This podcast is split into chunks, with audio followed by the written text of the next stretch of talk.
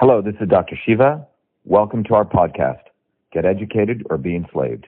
Episode 229, air date January 20th, 2018.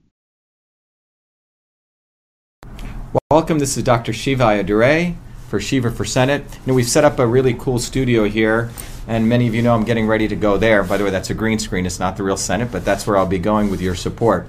Uh, a few hours ago, I was called by a reporter to ask my position on receiving outside money from PACs. It's a very interesting discussion I had with this uh, reporter, and I think it's a very, very important question that we all need to talk about. First of all, let's give some basics here.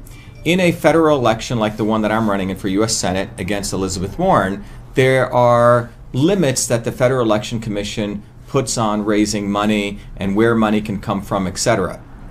So, for example, you as an individual for the primary phase of an election can only give $2,700 maximum. For the general election, another $2,700. So if you think about it in the life cycle of the primary and the general election, you can at most give me, let's say, $5,400.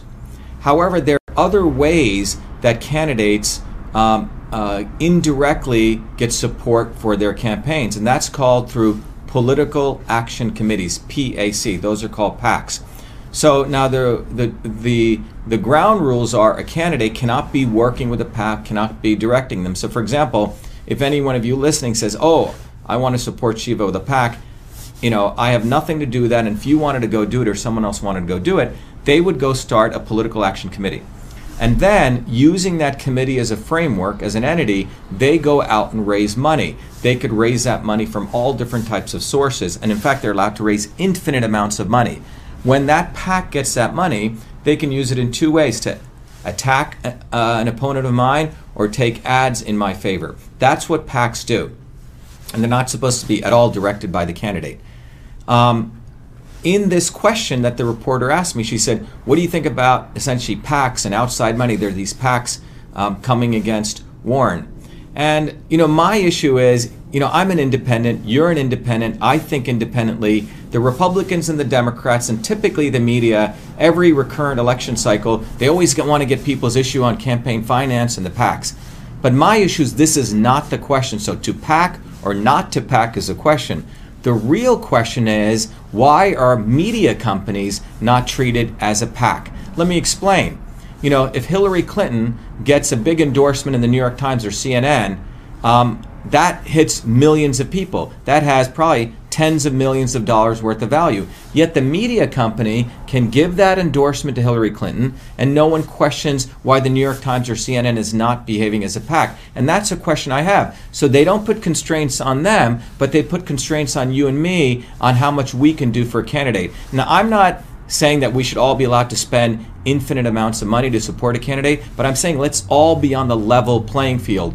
PACs can give infinite amounts of money. You and I are restricted. However, a media company can do this and it's not even treated as a PAC. So I believe media companies must be treated as PACs and must come under the same constraint, or let all of us be able to give as much money and endorsement as we want. That's uh, what I believe is a fair issue, and that's what people should be discussing. And that's the bigger question. And media companies never want to discuss that because they're the ones doing the writing of these articles.